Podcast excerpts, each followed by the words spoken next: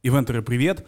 А, мы возвращаемся в эфир после такой небольшой а, творческой паузы. И а, сегодня будет подкаст, который, я думаю, захотят послушать вообще все, все в ивенте точно. И, наверное, не только в ивенте, а еще и профессионалы из других сфер, потому что мы будем сегодня говорить про всякие такие сложные темы, типа там налоги, самозанятость, ИПшность там и так далее. Меня зовут Руслан Горяев. Рядом со мной, как всегда, мой друг, коллега, напарник — Паша Иловских.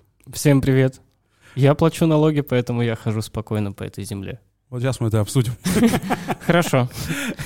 Э, да, хотел тебе похвастаться еще, что э, мы совсем скоро допилим наш подкаст до такого высокого уровня, что у нас будет еще и джингл. А его, кстати, пишет Просека.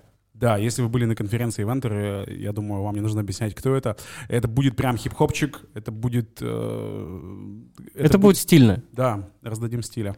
А, и э, еще такой небольшой секрет я рассказываю. Мы всегда пишем наши э, подкасты в прямом эфире и всегда ничего никогда, всегда не монтируем ничего. То есть вот как все прозвучало, так оно остается навсегда. Это всегда немножко повергает в шок гостей. Сейчас вот Саша сидит и меня смотрит с такими большими глазами. У нас сегодня Саша Илин в гостях. Всем привет. Да, а, Саша э, эксперт по бухгалтерии из банка «Точка». Это очень полезный человек.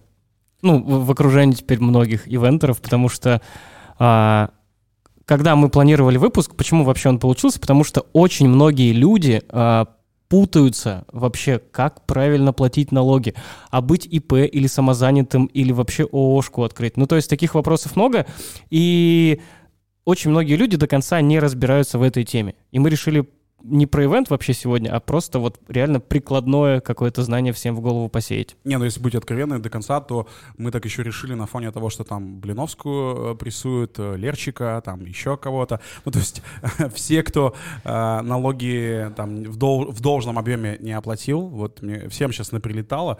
И понятно, что это некая такая показательная история, да, и э, даже нам теперь там микро ИПшникам тоже немножко так, знаешь, Поэтому я думаю, что это будет будет интересно всем тем, кто запускает марафоны церемонимейстеров и каких-то других ивент-специалистов. А, кстати, вы можете подумать, что э, мы у нас какая-то коллаборация с точкой.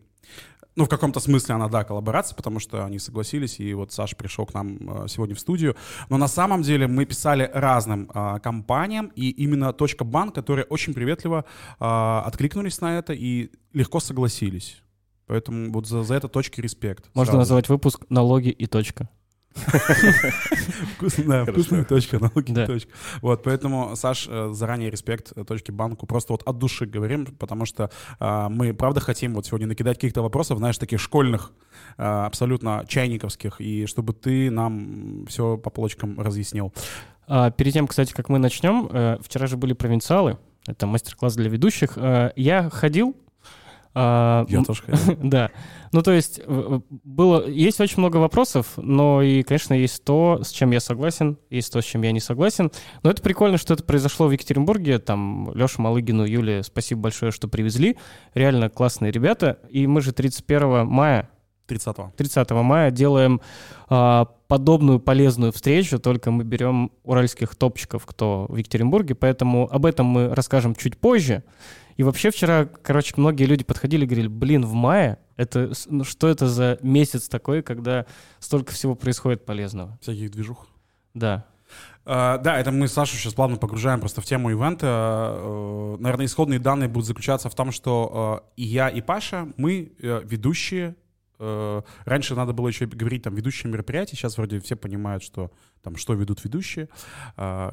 Мы получается, каждый из нас, ну, в, в, зачастую в ивенте, а, это те профессионалы, которые а, являются там некой единицей а, там и творческой, и налоговой, а, и юридической, там, неважно, и так далее.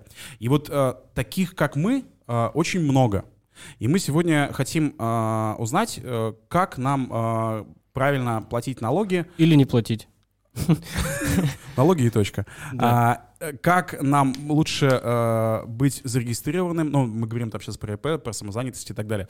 Вот. И вообще, как бы, есть у нас вопросики, у каждого с Пашей там есть какие-то уже на эту тему кейсы личные такие, да, когда Паша там Сбер насчитал там херову тучу. Почти 100 тысяч. Налогов. Ну, это ошибка была. Ну, это была ошибка, они все пересчитали. Я, наверное, за Давай. это первый начну. А, в общем, история такая. То есть, когда я работаю с корпоративными клиентами, то есть, там, веду корпоративы, я им выставляю счет, и... Подожди, надо отмотать. Ты, у тебя статус Да, самозанятого. у меня статус самозанятого. А, когда я работаю с корпоративными клиентами, то есть я им выставляю счет, они оплачивают, я плачу с этого налог. А, но, например, когда я веду свадьбы, то, естественно, э, ну, зачастую это происходит там оплатой наличкой э, или просто переводом на карту от физика. И, естественно, э, я такой, «А я не буду никакие счета выставлять. И, и то есть, насколько это правильно, насколько это безболезненно и насколько это безопасно. Начиная с этого вопроса а, по поводу безопасности получения денег от физических лиц то, в тот момент, когда ты являешься самозанятым. Все переводы на карту, они так или иначе отслеживаются. То есть доступ к твоим счетам есть у налоговой, он а, был всегда, да, и сейчас у них просто больше возможностей для того, чтобы это проверять. По поводу переводов, это точно небезопасно не учитывать их в своих доходах. Почему? Я как человек еще с опытом работы не только в бухгалтерии, но и в полиции скажу, что а, ты, как только стал а, самозанятым, это работает не так страшно, как говорят а, сейчас, там пишут в новостях или говорят там на ютубе, что вот ты стал самозанятым или ИП, и все твои счета везде красной кнопкой загораются, когда тебе перевели 300 рублей, ты там разделил счет там в ресторане, да, и к тебе придут за всеми твоими доходами. Нет.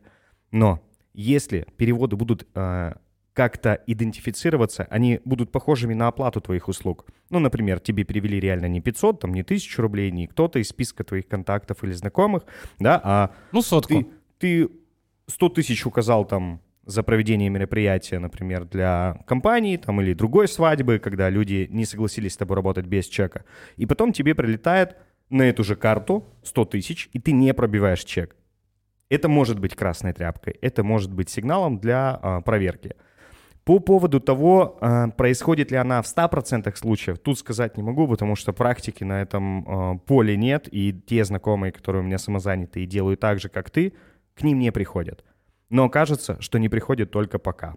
То есть пока, сегодня, да, я тебе по секрету скажу, а, почему вот мы можем не видеть а, повальной проверки так называемых мелких предпринимателей, да, там самозанятые там до двух миллионов, там 2,4, да, они в год могут зарабатывать, а, к ним не приходят, потому что пока настраивают систему вот этих вот винтиков и болтов. Потом это будет работать настолько в автоматическом режиме, например, вот сейчас, да, для ИПшников, которые там на УСН, или там, не дай бог, моя нелю- нелюбимая категория ИП на ОСНО, это когда НДФЛ плюс НДС, они требования получают вот так, по щелчку. Просто там э, не срабатывают какие-то контрольные соотношения, ну, э, это там специальные показатели у налоговой, и автоматом прилетает вопрос, почему тебе на счет прилетело 2 миллиона, а в доходах ты указал 1? По самозанятым эм, я не знаю такой практики, потому что они не всегда наши клиенты, ну и типа я являюсь, да, экспертом в продукте онлайн-бухгалтерия, он для ИП, для ИП на УСН и патенте, по большей части. Вот. И э, получается, что ты выбрал очень небезопасный, скользкий путь. Вероятность того, что к тебе придут, ну, я бы поставил больше 50%. Спросят. Возможно, не сегодня, возможно, не завтра, может быть, через год. Возможно, 15 числа. Вот. Почему- Почему 15? Ну, сегодня какое? Ты что-то, Паша, занервничал. Я, я очень, я захотел пить воды. У, у меня есть вопрос, кстати. А, ну, допустим, хорошо. А, допустим, представим, что за год у меня там прошло по карте, ну, там, 2 миллиона, к примеру. А, да, миллион я учел, миллион я не учел. И... Давай будем, мало ли, все же находятся наши слушатели на разном уровне, да, э, скажем так, в теме налогов там и учел, не учел. Говоря учел, мы имеем в виду, что э, ты э, через приложение самозанятый Да. э, сделал э, чек чеков на миллион. на миллион, то есть и тем самым как бы за этот миллион ты отчитался, что Да, это твой доход. я заплатил налог, а как бы за второй не, не заплатил, потому что это, грубо говоря, там юбилеи какие-то, вечеринки и так далее. Так вот, Ну, приходит... ко налог ты с них платить просто не стал. Ну да, не стал, потому что это не Юрик, и я такой, ну пофиг. Я физик, физик, физик. Вот такая вот история. А, так вот, приходит ко мне налоговая, и, а, ну то есть, насколько я могу сказать, ладно, я все заплачу, и типа взятки гладкие, и я типа не скрываюсь. Ну, э, так может быть, или все равно будут какие-то жесткие последствия? Ну, во-первых, за каждый непробитый чек ты, э, получается, с ним опоздаешь. Да, там за опоздание могут начислить штраф 20%. Вот. По 20% от чего, Саш? а, от суммы а, перевода. Сделки, да, то есть, да? например, ты там на миллион не напробил, тебе там сверху еще 200 тысяч могут накинуть, там пени, потому что ты налог должен же каждый месяц платить, тебе его рассчитывают. Ну и все вот эти вот а, моменты по непробитию чеков. Практики, опять же, а, тут нет, не знаю, насколько часто а, наказывают. Но сценарий и вообще рекомендация тут одна. Если ты самозанятый и принимаешь реальную оплату на свою карту, пробивай чеки. Потому что, ну, так же, как вот тема, да, э, из чего она родилась, Блиновская, почему дробление, она нарегистрировала на родственников, на знакомых одно и то же, и деньги были понятно, куда идут. Ну, схема по дроблению бизнеса для того, чтобы уйти от налогов, это а, борьба между налоговой и налогоплательщиком. Для того, чтобы в этой борьбе победить, нужно быть хитрым. Это не хитрый ход, будучи самозанятым, принимать оплату на карту и не пробивать чек. Но э, тебя достанут, и вероятность того, что тебя заставят это доплатить, э, она высока. Но в то же время, да, я сегодня читал дополнительно вот еще перед встречей, а кого и как штрафуют? А непонятно, кому-то ничего не дон- доначисляют, да, кому-то штраф плюс пени, кому-то только пени. То есть там по-разному. Но могут и не прийти вообще никогда. То есть вот такой момент тоже. Но, возможно, за тобой, Паш, уже и выехали. Ладно, ладно, всем выставлю чеки, с кем работал в этом году, поэтому... Э, А вот смотрите, получается, что а, надо, понятно, ты говоришь, Саш, а, делать чеки за все приходы, которые тебе приходят на карту как а, самозанятому, но вот, допустим, а, у Паши а, там эта карта, у него, в принципе, одна карта. Вот насколько я знаю, да, Паш, тебя? У тебя же одна эта карта? Да, Да нету? Руслан, мы с тобой близки, поэтому ты знаешь, сколько у меня карт. Да, у меня одна карта, Ну, то есть вот это просто карта одного банка. И, соответственно, если, допустим, там, не знаю, Паша возвращает реально, знаешь, как вот это есть такая пацанская тема, там, напиши, что долг вернул в сообщении, чтобы, типа, налоговая ничего не подумала. Но если реально кто-нибудь Паша возвращает долг, он будет возвращаться на эту карту тоже самозанятовскую. И эм, а вот ты говоришь о том, что, ну, типа, надо все пробивать чеки. В таком случае, э, как быть вот с этими, там, долгом, допустим, который вдруг вернули Паше на эту же карту? Смотрите, налогом на профессиональный доход облагаются доходы от реализации да, товаров и услуг. По- Поэтому возврат долга или какие-то другие оплаты, когда тебе просто дают в долг, ты там пополнил счет, кого-то попросил тебе пополнить, все это не является твоим доходом. Ты никому не оказал услугу, никому не продал а товар. так получается, они ведь не узнают, оказал я услугу или в долг взял. узнают, потому что в первую очередь они приходят к тому, кто переводил. Эта схема известна еще а, со времен, когда люди сдавали квартиры друг другу, принимали оплаты переводом и а, приходили к тому, кто переводил, и спрашивали, вы вот за 15 год 12 раз перевели по 10 тысяч рублей, да, Ивановой Тамаре. За что? Вызывают прямо в налоговую, и все, и человек приходит, пишет, я снимала у нее квартиру. И все. А потом уже приходит к Тамаре и скажет, а вот докажи, что не дурак. А как это тетя Тамара докажет?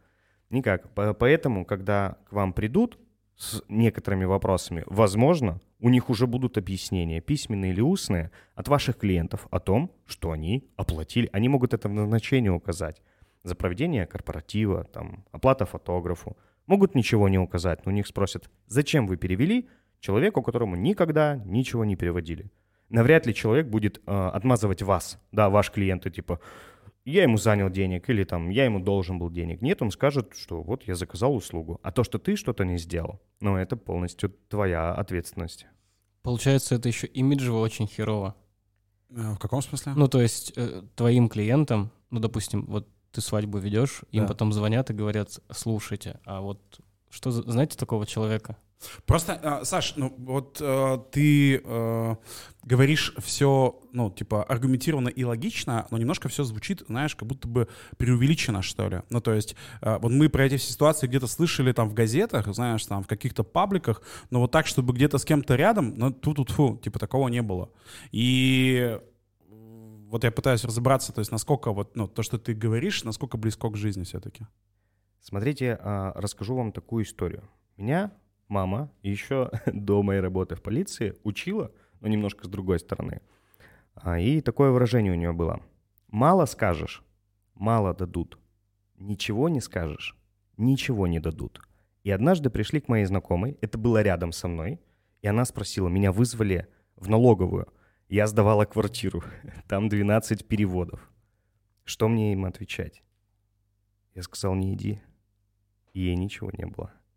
У них нет доказательств, у них нет а, ее объяснения, что да, я признаю, и там, ну, сумма до начислений, там какие-то, ну, у нас маленький город, маленькая оплата за аренду, больше возни было. И она просто не пришла на вызов, и с ней ничего не было. Но это было, знаете, какой год? Наверное, 14-й. Прошло 10 лет. Это другая сторона была. Вот. Сегодня все иначе, и вы знаете, если есть карта, и ты принял оплату, пробивай чек. Если ты получил долг, не пробивай. Просто тебе не надо чего-то бояться, если ты делаешь все правильно. Такой чайниковский абсолютно вопрос. А вот а, есть ли смысл там, а, ну, в нескольких картах? Знаешь, у тебя одна карта самозанятого, где ты ведешь, ну, там, доходы профессиональные свои показываешь, а другая карта у тебя какого-нибудь популярного банка, и там, ну, что-то у тебя какие-то, какие-то есть приходы, там, ты кому-то что-то кидаешь, ну, там, не морочишься особо. Вот насколько это, ну, есть в этом смысл, или на самом деле вот, а, когда там налоговые или кто-то вот за этим смотрит, они видят это как, как единую систему, все. Но они видят это как единую систему. Может быть, не ко всем э, счетам у них есть такой большой интерес, и они э, проверяют, ну, например, там есть, знаете, Озон банк, да, я там тоже там, завел карту для того, чтобы там выгоднее покупать какие-то вещи, там, э, и у Яндекс Плюса тоже, оказывается, там есть свой банк. Может быть, они не до всех счетов будут одно- одномоментно дотягиваться, но смысл в этом есть как минимум управленческий, то есть тебе самому, как предпринимателю, да, там, как человек, который оказывает услугу, будет удобнее следить за своими приходами и расходами, если а, бизнес-карта будет отделена от каких-то личных моментов. Все-таки так удобнее, да? так Ты удобнее, да, но в- с точки зрения управления налоговой, не то чтобы в этом есть большой смысл. Можете делать все в одной куче. Удобно в этом разбираться вам лично. Окей, если нет, ну, я бы это разграничивал. В общем, я на свой вопрос ответил, чтобы все было хорошо, надо выставлять чеки. Коли я самозанятый. Ну, в любом случае, надо выходить из серой зоны, вот как бы то ни было. То есть, ну, все, что происходит вокруг нас сейчас говорит о том, что э, нужно э, работать э, прозрачно э, и отчитываться за это. И, в принципе, в принципе, для этого, как мне кажется, созданы комфортные условия. Вот сейчас хочется разобраться, как это делать так, чтобы э, это делать правильно, условно говоря. Потому что, ну, те налоговые ставки, которые есть, мне кажется, что они, ну, комфортные, вот реально. То есть все, что могли там, мне кажется, с- для самозанятых там сделали. А, давай пойдем от, от- откуда вообще от самого начала. Вот представим себе, а, что нас сейчас слушает э, какой-нибудь э, фотограф, э, мальчик, девочка, неважно. А, на- Нас слушает э, Личность. личность, личность, э, фотограф в каком-нибудь маленьком городе э, на Урале. И этот фотограф периодически э, получает деньги за э, оказание услуги по фотосъемке. А, И э, послушав наш подкаст, поняв, что за Пашей уже выехали, а, и что как бы это сегодня, а завтра, может быть... и- Они уже и в Новоуральске. Да. Ну, А, И то есть надо начинать работать э, чисто. да, чисто. Что, я сейчас развиваю, да, эту, этот кейс, что делает человек, какие у него есть варианты. Ему надо понять, вероятно, да, а, кем он может стать в плане налогообложения. И тут как будто бы два основных варианта. Это либо самозанятый, либо ИП. А, учитывая, что самозанятость это все-таки какая-то, как- а, ну, новая форма да, для нашей страны, а, то там, несколько лет назад человек бы автоматически выбирал бы ИП, если он хочет, хотел бы работать в чистую. А, давайте пока что ИП а, немножко за скобки вынесем, сейчас чуть позже к этому вернемся. Если он а, решил стать самозанятым, мы просто же как бы обещали дать какие-то да, прямые лайфхаки в подкасте. Если он, человек решил стать самозанятым, что он делает? Он э, поправляйте меня, Саша тоже и Паша. Э, Он едет в налоговую, да? Нет, не Нет? надо никуда ехать. Не надо никуда ехать? Давай. А куда надо тогда что делать? А, я как это все делал, причем вообще у меня была очень странная история. Значит, в- год назад или два года, ну, короче, не помню. А, получается, я в Сбербанке а, нажал там на какую-то кнопку, что я теперь самозанятый. Ну, все, я такой, о, я самозанятый, круто. Просто в приложении Сбера? Да, где-то там, вот что-то такое. Было же такое? Да. Вот, и все, и забил на эту историю. А, и потом, спустя какое-то время, я скачал мой налог. Ну, то есть я вообще в каком-то хаотичном порядке все это делал. И спустя где-то, может быть, полгода или больше, но мне деньги приходят, приходят, приходят, там просто там от родственников, там, ну, вообще весь приход. И я захожу, и у меня там налогов на, уже задолженность какая-то там на 80 тысяч рублей. Тебе родственники донатят? Да, э, типа, ну, потому что вот такой человек. Они в меня верят. И, и все. И я такой, что? Ну, как бы, и там в приложении «Мой налог» одна сумма, а там где-то другая сумма. Ну, и, и, в- ну то есть, Короче, Паш, да, понятно, подожди, э, но это история неуспеха. да, так делать не нужно. А как правильно это делать? Правильно скачать приложение «Мой налог», зарегистрироваться, да, там через госуслуги или там через э, ИНН и нажать кнопку «Я стал самозанятым» там. И все операции по самозанятости удобнее, конечно, делать в этом приложении, потому что там и чеки нормально вводятся. Я знаю, что у того банка, который ты назвал, были проблемы с чеками, там каких-то реквизитов не хватало, где-то э, нельзя было их корректировать, да, они, э, назначение платежа нельзя было менять, э, когда ты чек э, пробиваешь. Это было важно, когда оказываешь услуги в адрес компании. Вот, поэтому я рекомендую делать это все, начинать с приложения «Мой налог». Это очень удобно. Так вот, получается, я пошел в банк, в котором я Мгм. являюсь клиентом, да, и... а, Так это Сбербанк, ты же уже сказал. у нас просто другой сегодня банк в гостях.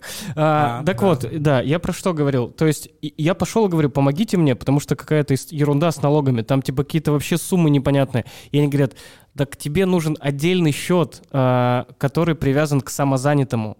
И тогда ты сам решаешь, типа, за что ты отдаешь чек. А так у тебя сейчас все деньги, которые к тебе приходят, ты с них платишь налог, а это, ну, типа, несправедливо.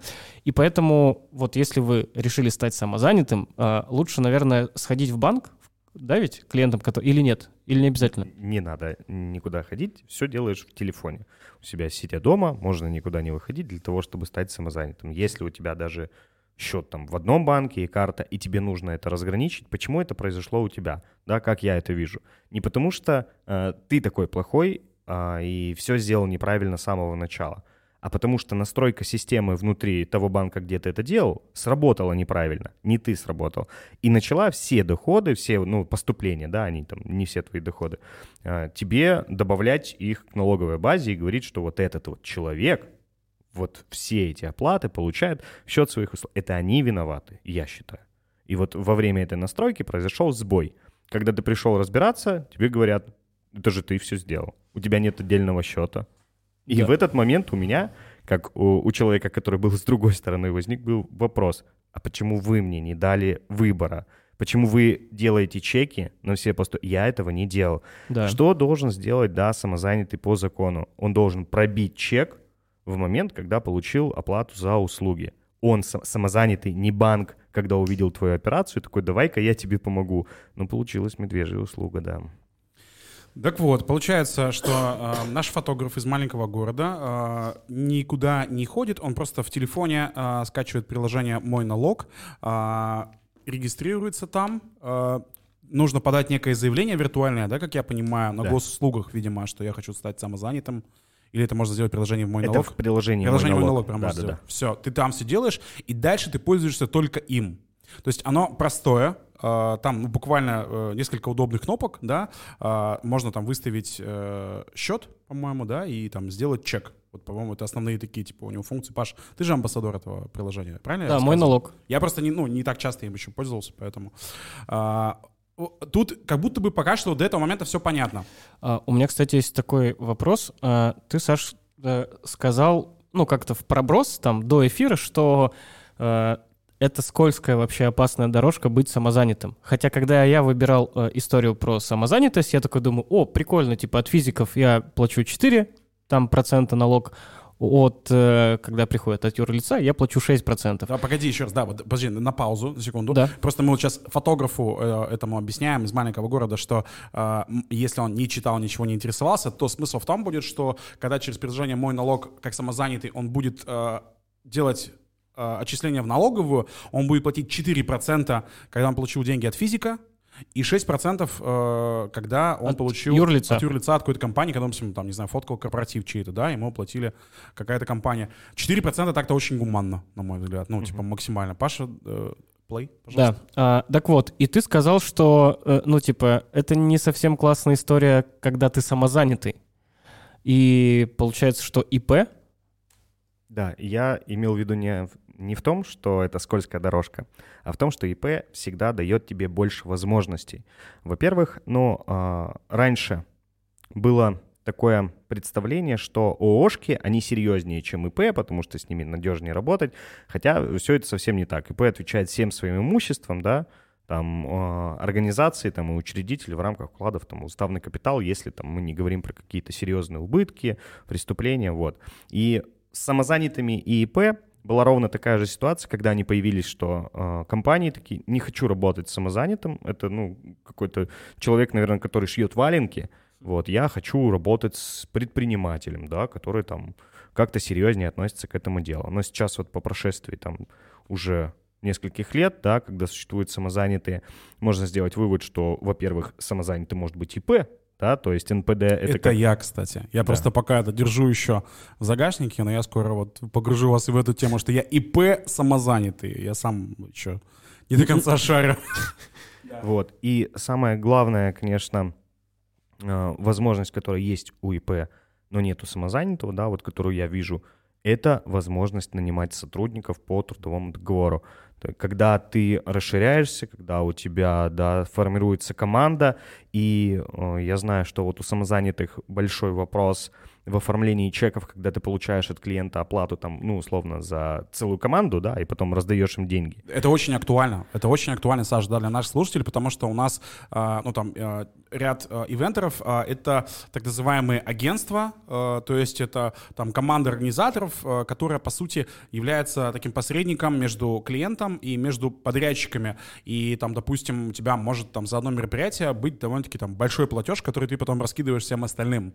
И вот и да, по факту один праздник, допустим, 2,4 ты можешь получить. 2-4 миллиона. Да, Да. Не все же знают. А, Э, да. Давай тоже надо. А, допустим, ты агентство, ты сделал большой ивент, и, допустим, он стоит э, там для клиента 2 500, 2 миллиона 500 тысяч рублей.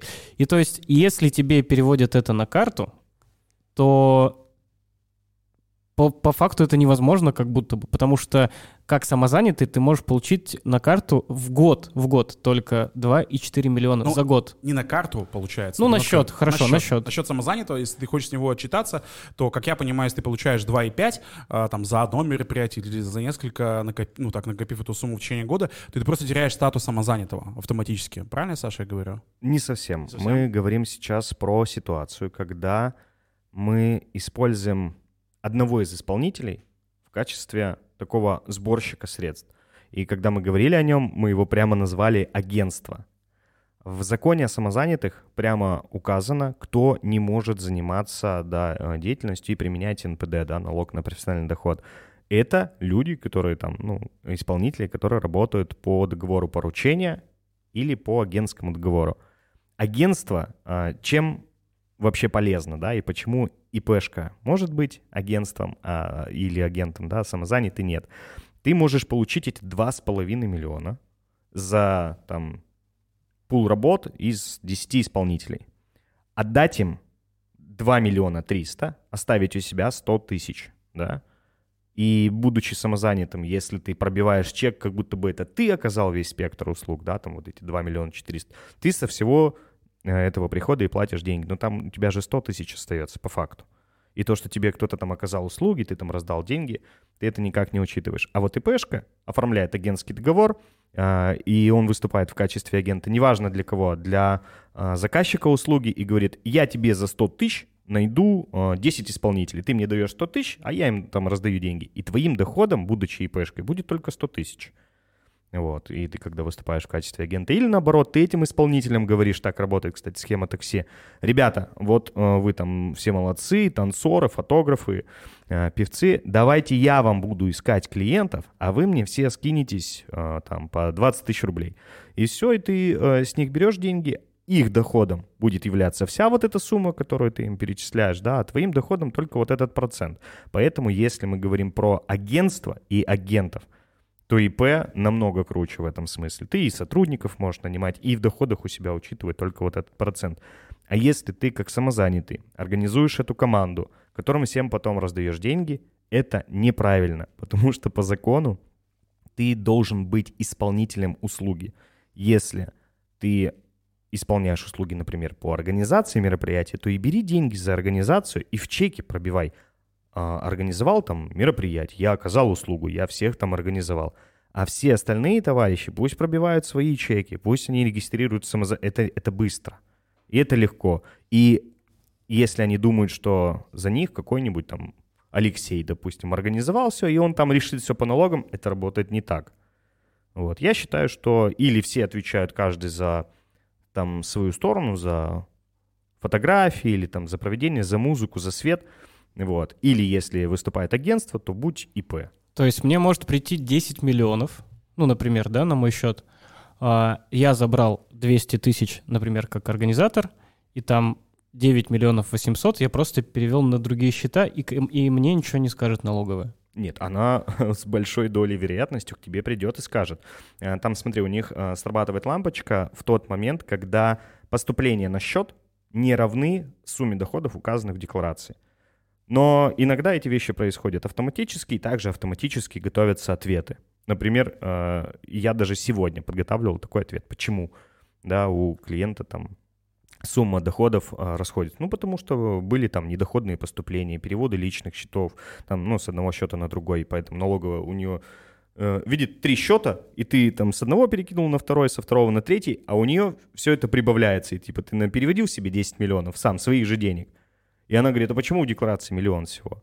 Вот. И, и тут простой ответ, шаблон лежит там в любом бухсервисе или просто в интернете в гугле, типа, как ответить на такое требование? От какой вот. суммы налоговая начинает э, интересоваться твоим существованием?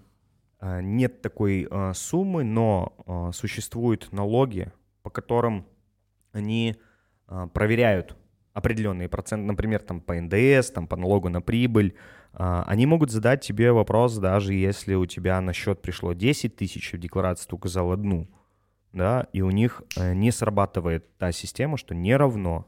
И машина, да, там же все на искусственном интеллекте сейчас в том числе построено, она отправляет тебе требования и говорит, пожалуйста, ответь. Но ответ на требование уже обрабатывает человек. Можно с ним там связаться, иногда они подписывают, очень удобно.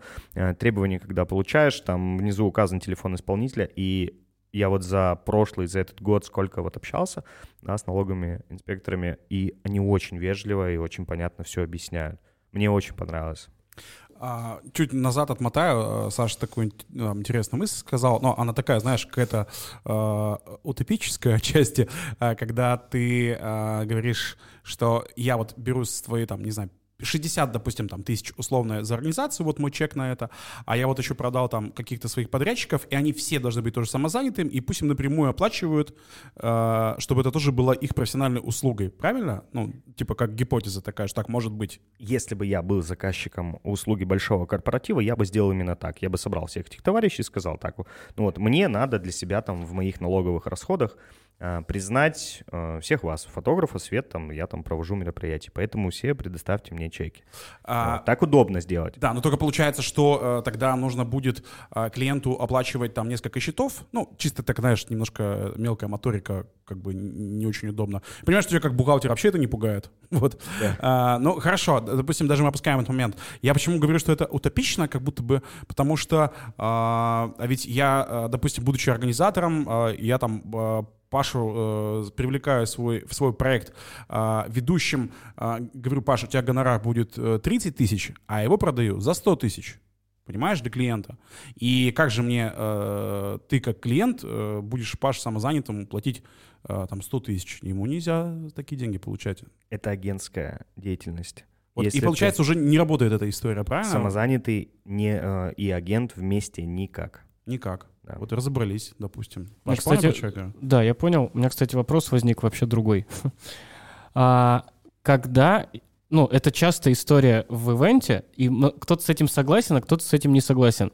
То есть, э, например, к примеру, кавер-группа, да вообще любой исполнитель, а, допустим, работает корпоратив и говорит, а, вот мои услуги стоят там 80 тысяч рублей, но за, вот накиньте еще 10% за то, чтобы там обналичить эти деньги. Это правильно или неправильно? Как вы думаете?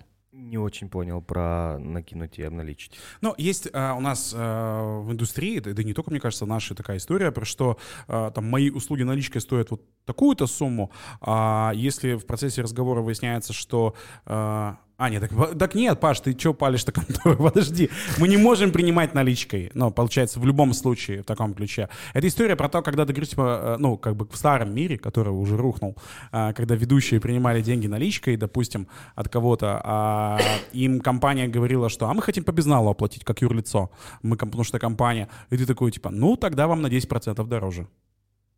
Понял? У нас так это Я- было. Да, да, я теперь понял, о чем вы. И у меня были такие моменты, когда я хотел оплатить какие-то там товары или услуги типа по безналу, э, даже там со счета ИП, э, например. И такие вещи они есть. Это почему? Потому что люди, изначально принимая деньги наличными, они хотят полностью уйти от налогов. Это преступление, так нельзя.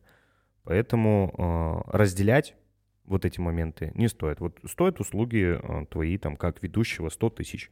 Они стоят 100 тысяч как наличкой, так и по безналу. Неважно, перевели тебе на карту, и ты не имеешь права вообще накидывать за там, то, что у тебя комиссия возьмет там, за интернет-эквайринг или банковский перевод. Вопрос от чайника. А, вот, допустим, сейчас э, Паша самозанятый. А, если ему а, в эти выходные, а, когда он проведет свадьбу, а, с ним молодожены захотят рассчитаться наличкой, а он как а, чистый налогоплательщик захочет за это отчитаться. А, он может от них взять в конверте а, эти 100 тысяч рублей и сделать в приложении «Мой налог» а, им чек и скинуть его и в качестве ну, того, что он типа налог с этого заплатит. Да, это самый верный шаг. То есть даже наличку можно принимать вот таким вот образом. Наличку можно принимать, выбиваешь чек, спрашиваешь телефон, отправляешь им, и у них э, есть подтверждение оплаты.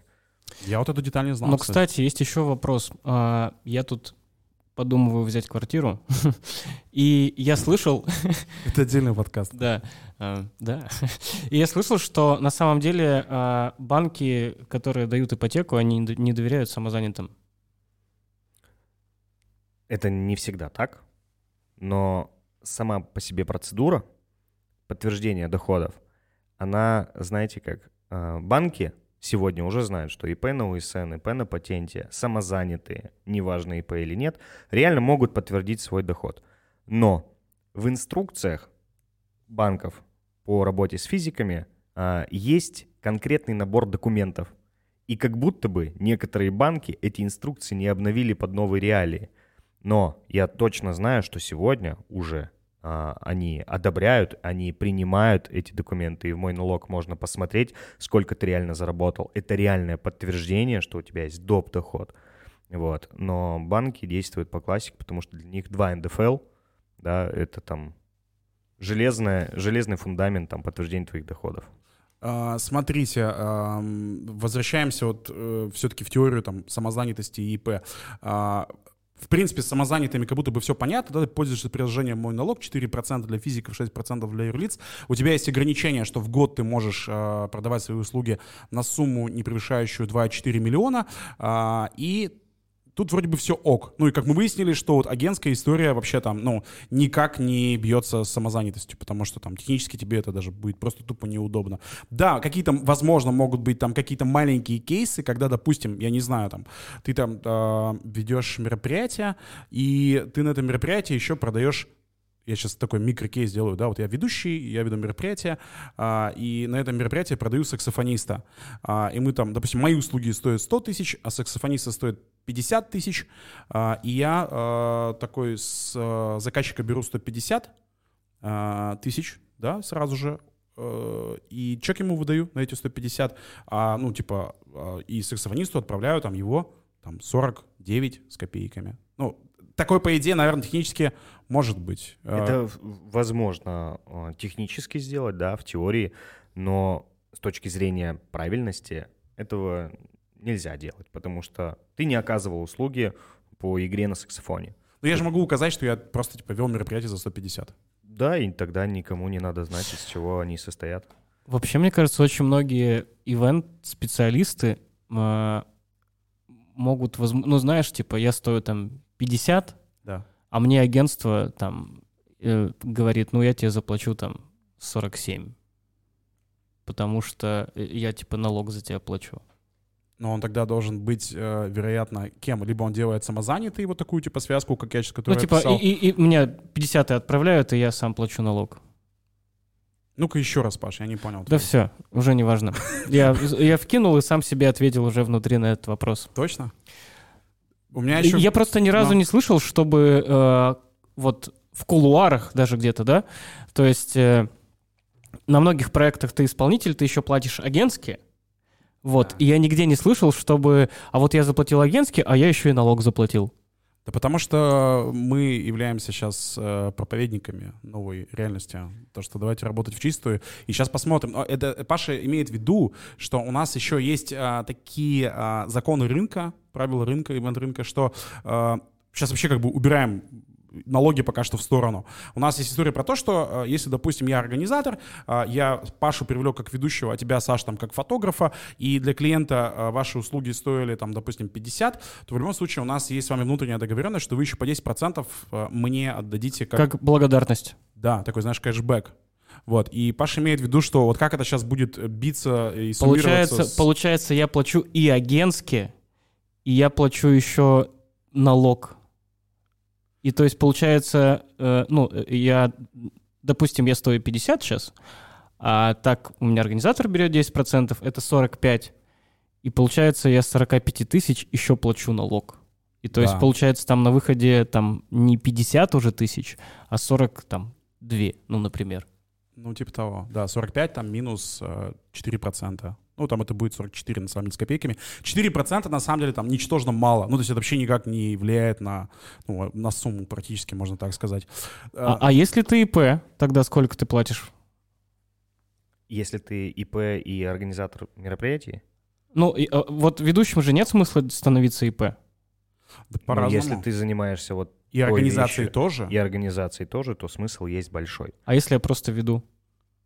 Если ты а, ведешь а, в пределах 2-4 миллиона в год, то, наверное, тебе проще быть самозанятым. А если ты ведешь а, с большим да, бюджетом за год суммарно, то ты самозанятым в любом случае не сможешь быть. Ты автоматически станешь а, ИПшником. То тогда, Саша, у меня вот такой вопрос возникает. А как ИПшнику а, получать деньги в таком случае у, там, у частных лиц, у физиков?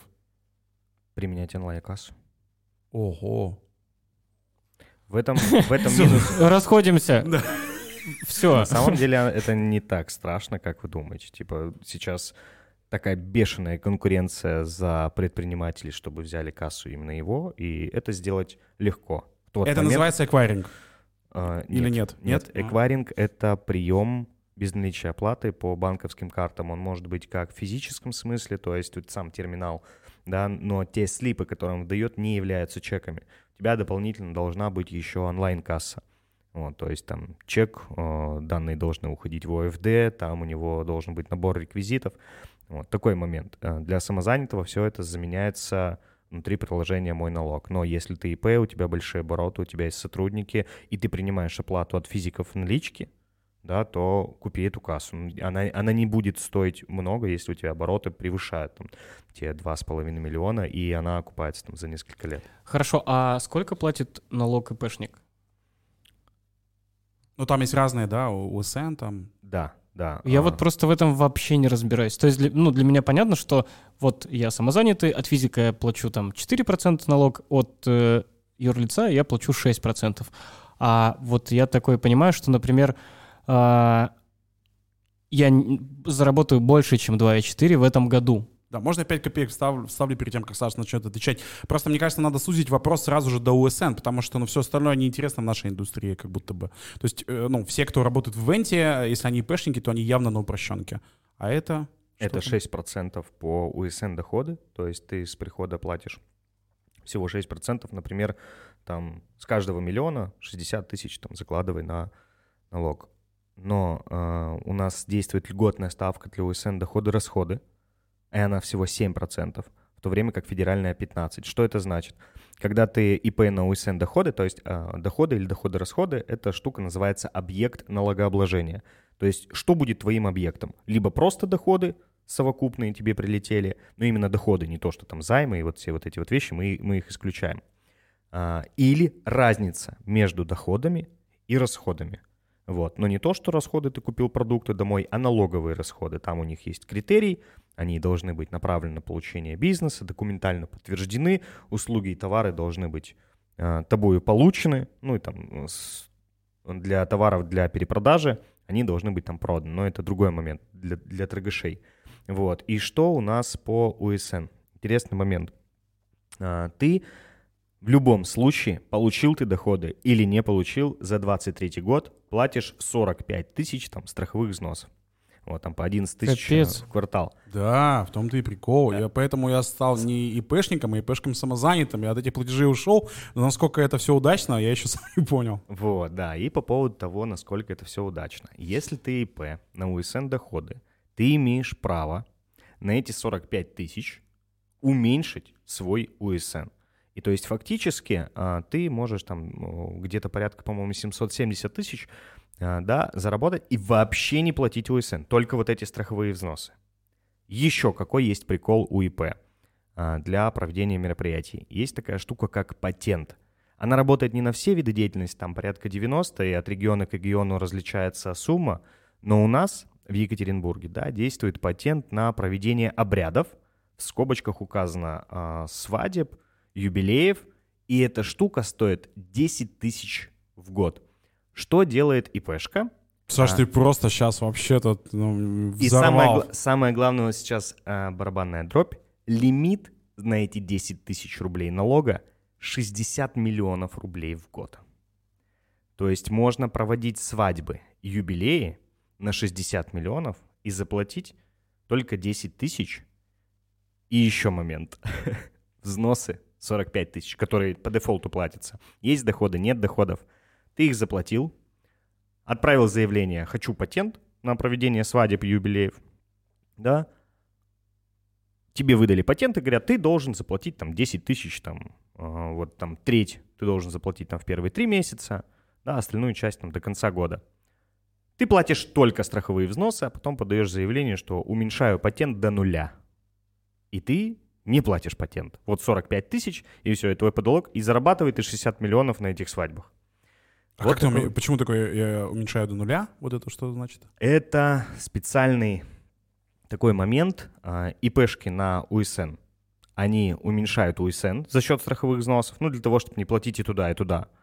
Да, а ИП на патенте, они уменьшают патент. У них патент стоит 10 тысяч, но его можно не платить, если подать специальное заявление. Сначала платишь взносы, потом налоговый говоришь, ребята, я тут заплатил взносов 10 тысяч, да, я этот патент платить не буду.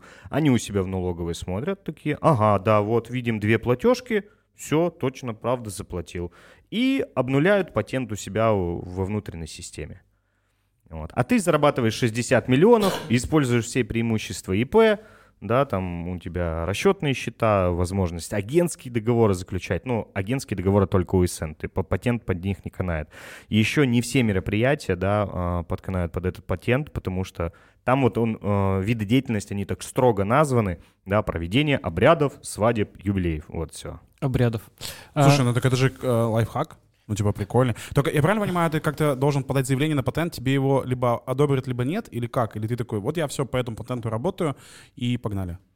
Да, а, ты вот первый вариант правильный, ты подаешь заявление, его обязательно подавать там или с момента регистрации, или за 10 рабочих дней, но э, я тоже, будучи ИП, тестировал налоговую систему изнутри, знаете, типа вот э, есть такой момент, я люблю тестировать на проде, то есть не на тестовых слоях, а прям вот э, вживую. И я отправлял заявление на патент за два дня э, до желаемого срока. Это противоречит налоговому кодексу. Налоговая могла мне отказать, но они выдали оба раза. Вот. А если я, допустим, сейчас ИПшник, там, ну, неважно, там, на ОСН, я могу перейти на патент, попробовать? По отдельным видам деятельности. То есть патентная система налогообложения, она применяется не в совокупности по всем да, твоим э, доходам, а по отдельным видам деятельности. Их 90. То есть на каждый отдельный вид можно купить там свой патент. И эта вещь, она очень хорошо заменила ушедший в 2021 э, году да, единый налог на вмененный доход. Это было удобно. И предпринимателям э, проще реально было заплатить какую-то фиксированную часть и не думать потом об отчетности, да, сейчас банки за тебя заполнят все эти книги учета доходов, мне было бы тоже удобно заплатить просто 10 тысяч за год, и все, и, и не думать. А так же, как вот сейчас вот с самозанятыми и ИП на УСН, эти надо отслеживать постоянно где-то на УСН, ежеквартально ты платишь налог, да, на а, самозан... когда самозанятый, ты ежемесячно там чеки все пробил, не все, вспоминаешь, где эти переводы. Вот. А на патенте ты его один раз оформил там на весь год или на квартал, и все и забыл. И я вот, э, когда мы к, к подкасту, да, вот, ну, его обсуждали, я заметил, что эта тема не освещается подробно. Но это лайфхак. Я патент люблю. Как бухгалтер, мне нравится тема патента. А, так, Слушай, это сейчас отдельный подкаст можно про патент, блин. А, да, но подожди, тогда еще у меня вопрос. А, если я, допустим, ИП на упрощенке, и вот я такой послушал подкаст и захотел сделать патент, да, чтобы проводить обряды и свадьбы, а, и мне его одобрили, то это а, а, убирает а, мой статус ОСНщика? Или это как бы некое совмещение получается, там для этих услуг я там, ну, УСН, а для этих я патент. Как это? Да, это будет называться совмещение, давайте назовем это так. УСН э, будем принимать как фундаментальную систему налогов для всех доходов ИП. По отдельным видам деятельности можно набирать патенты. Ну, там, по-моему, охота, розничная торговля. Но, например, ты обслуживаешься в точке. И что-то произошло, там ты привел друга или еще, ты получил back. 500 рублей, 1000, там, 5000 там эта вещь всегда будет называться внереализационный доход. То есть ты никому никакую услугу не оказал, тебе дали какой-то бонус. И все внереализационные доходы никогда не будут патентными, да, они должны идти на какую-то фундаментальную систему.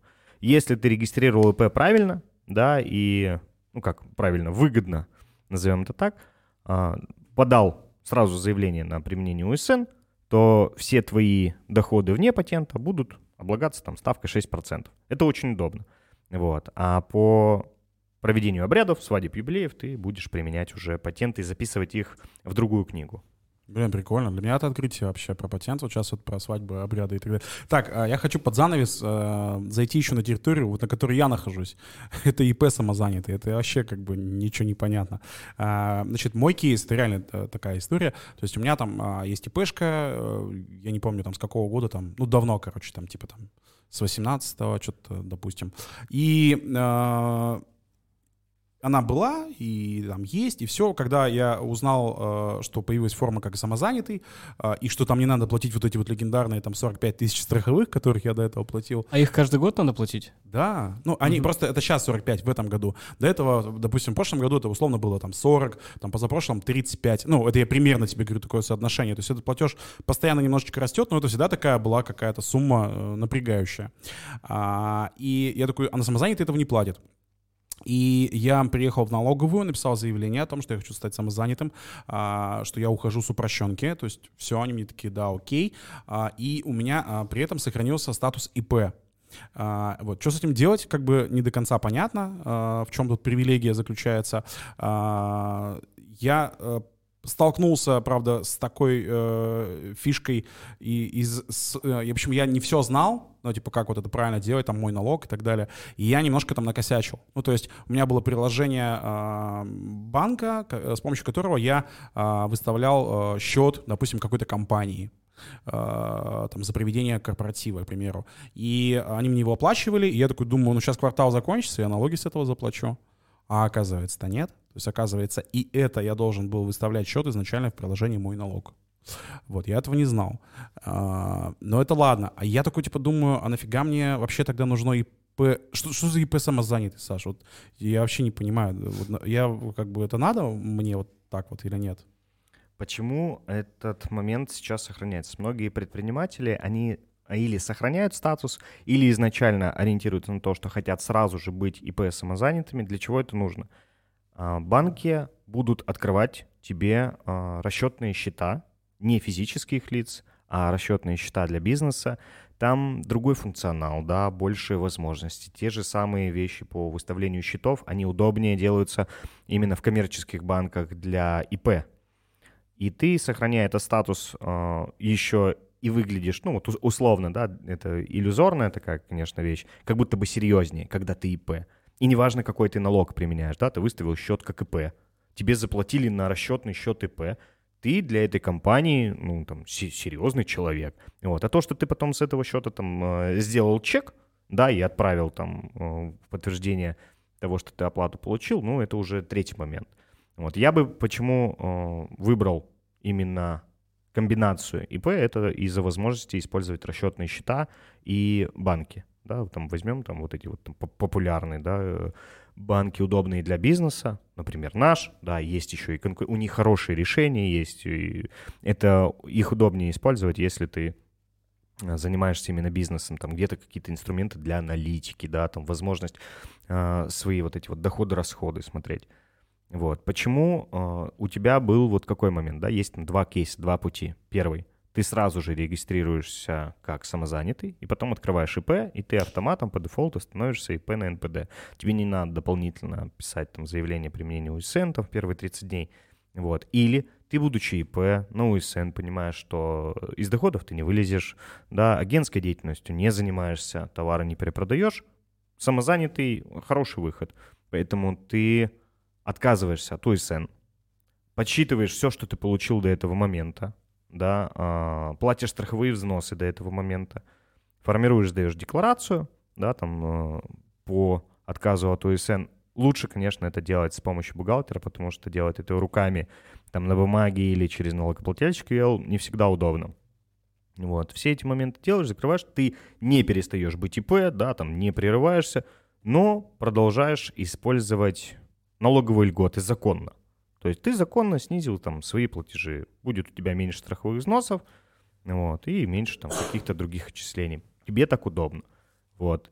Обязательно или не обязательно делать вопрос выбора? Знаешь, что, вот подожди, момент еще хочу уточнить. Вот ты говоришь, вот, э, типа, вот у тебя, Руслан, получается плюс-минус такая классная форма, получается, и ты ИП самозанятый.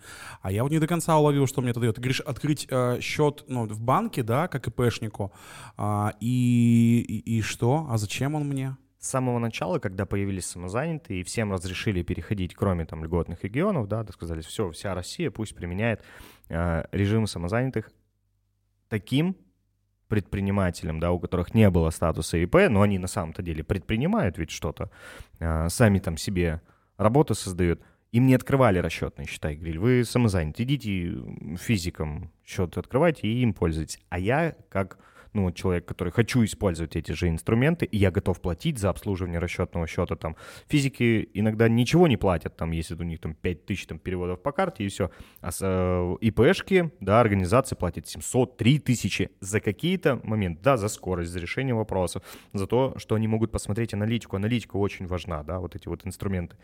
И предприниматели, ну, э, самозанятые становились ИПшками, чтобы использовать расчетный счет. Вот. Сейчас возможно, да, вот банки откроют тебе счет, если ты простой физик, без статуса ИП. Так может быть. Вот, но у нас а, обслуживают, да, предприниматели в статусе самозанятого, но они предприниматели. Короче, я просто не очень понимаю, завершая подкаст, типа, зачем у меня ИП? Ну, в таком ключе. А, потому что... А, а, ну нет, нет, нет, я что-то копался, когда в этом вопросе, знаешь, зачем понял? Как будто бы зачем мне может быть возможно ИП, нужно, ты меня сейчас поправишь. Потому что у ИП есть возможность а, получать а, платежи, вот, допустим, а, знаешь, как это называется, блин, сейчас, не, не, может, неправильно назову слово, допустим, когда у меня там, знаешь, какой-то курс есть обучающий, я обучаю как ну, там, ведущих, как стать крутым ведущим. И в интернете, э, там, на моем сайте ты можешь это оплатить это участие. Интернет-эквайринг. Да, да, да, да. И вот как будто бы это только ИПшник может. Ну, тут вопрос э, уже к банку. Будут ли с физиком они заключать такой договор? И я с тобой согласен, что, скорее всего, нет. И Мгм. это одна из возможностей. Ну и там и другие открываются, то есть мы о них, да, э, сейчас подробно не можем знать. Вот, надо э, прокапывать каждый момент. А вот это вот доступно, да, самозанятому или ИПшнику, вот, ну, самое очевидное, это использование плюшек, которые доступны ИП. Вот интернет-эквайринг, например. У меня вопрос. Если, допустим, человек вообще ничего не знает про там, самозанятость и ИП, он может в точку прийти, его бесплатно проконсультируют? Нет, мы э, по большей части, да, обслуживаем предпринимателей и организаций. То есть мы нацелены именно вот на бизнес-сегмент, да, а вот самозанятые — это все-таки та категория, даже предприниматель, да, которые там э, сами в этой э, системе варятся, но это не значит, что их э, оставляют э, совсем без ответов. Простой сайт, вот, да, вот где э, набери просто в, в гугле НПД, там очень на большое количество вопросов есть ответы. И Там есть раздел факт, да, то есть частые вопросы. Там их несколько десятков, и Мгм. с вероятностью 90% ты найдешь на него ответ. Ну и все легко ищется и гуглится. Для самозанятых все сделано просто, поэтому у них не возникает там вопросов трактования права. Но а, скажу один из сложных вопросов, связанных с самозанятым, который мне попался сегодня, да, то есть ко мне тоже пришли. Например, если ты ИП на УСН, да, там обслуживаешься в точке получил тут манибэк, внереализационный доход, окей. Мы говорили, что его надо считать на УСН. А теперь откатываемся к твоей теме. Допустим, ты ИП, самозанятый, клиент точки там ты открыл, чтобы а, расчетный счет обслуживать, да, и э, там приложение тебе наше нравится, там и цвета корпоративные. И ты получил этот манибэк. Ты, как самозанятый, по идее, по налоговому кодексу, не можешь учитывать это в своих доходах, да, и пробить на это чек, найди там 500 рублей. И вопрос, а что с этим делать? Ты получил внереализационный доход, а самозанятый, мы открываем закон, он имеет право применять только в отношении доходов за реализацию товаров и услуг. Вот. Ну, тут, Саша, жестко подводный камень ты уже прям Да, и это а, такие, таких моментов я э, к чему? Их может не быть в, этих, в этом факе. Но Могут как, и быть. а как пробить чек, как его изменить, да, там, э, можно ли совмещать одновременно договор, акт и чек при работе с организациями, эти вопросы там есть. А, мы больше часа уже приколись, сидим в подкасте. Я бы, Саша, с тобой бы сидел, бы сидел. Я не ожидал, что тема про налоги, но так затриггерит. И Потому что она очень большая, непонятная, и там много всего. Надеюсь, что мы там сегодня чуть-чуть в этом подразобрались. Я вот, а, ну, практически завершая подкаст, хочу а, еще вот на всякий случай сказать такую мысль вслух, свериться сейчас с Сашей, пользуясь случаем.